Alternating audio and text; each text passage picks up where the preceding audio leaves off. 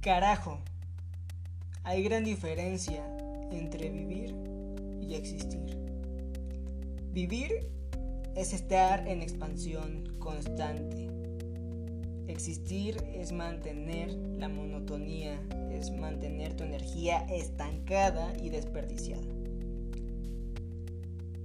Son dos energías opuestas, una es positiva y otra es negativa. No quiere decir que sea malo ni bueno, pero sí hay mucha diferencia cuando la experimentas. Cuando simplemente existimos, estamos en contracción constante.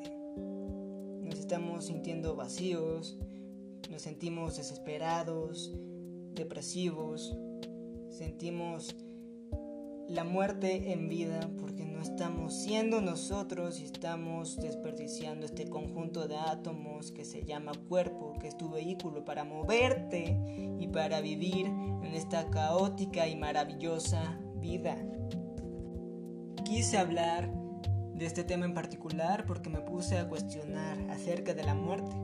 La muerte está cerca y es el lugar a donde todos vamos a ir a parar en algún determinado momento. Más tarde o más temprano, no importa, pero es el destino final. Así que, ¿estamos existiendo o estamos viviendo? ¿Qué oportunidad me tiene tener presente la muerte para vivir o para existir? Si solo existo, voy a desperdiciar un montón de vivencias, experiencias y de sabiduría a lo tonto, según mi perspectiva. Y si vivo, voy a vivir al máximo y me voy a llevar muchas experiencias, muchas vivencias, muchas emociones y todo ese conjunto interno que adquiera mi alma va a ser grato para mí. Vemos a la muerte como algo que nos provoca temor. Por lo menos a mí me provocó mucho temor durante varios años.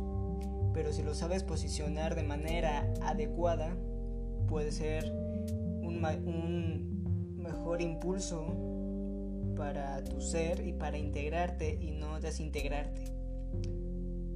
Así que seas millonario, seas pobre o yo sea pobre, vamos a morir. Realmente nada de lo externo, de lo físico, de lo tangible se va a ir con nosotros. Solamente las vivencias, solamente las experiencias, solamente el amor que hayamos brindado, que nos hayan brindado, se irá con nosotros, en nuestro ser, en nuestra alma, en nuestro espíritu, como lo conozcas. Dios nos dio ese privilegio de existir, vamos a llamarlo morir en vida, o de vivir, que se llama vida eterna, porque todo eso se va a quedar para siempre, va a ser una memoria interminable, infinita, y lo demás pues es finito. No obstante, la elección está en nosotros. Somos responsables de nuestra propia creación. Nosotros decidimos qué crear y qué no manifestar.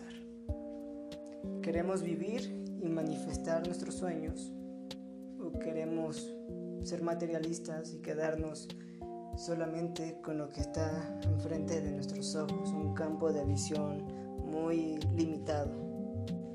Yo elijo sentir, yo elijo vivir, yo elijo experimentar. No importa si me llegan a criticar o no. Chingao, ¿por qué tener que estar complaciendo a los demás?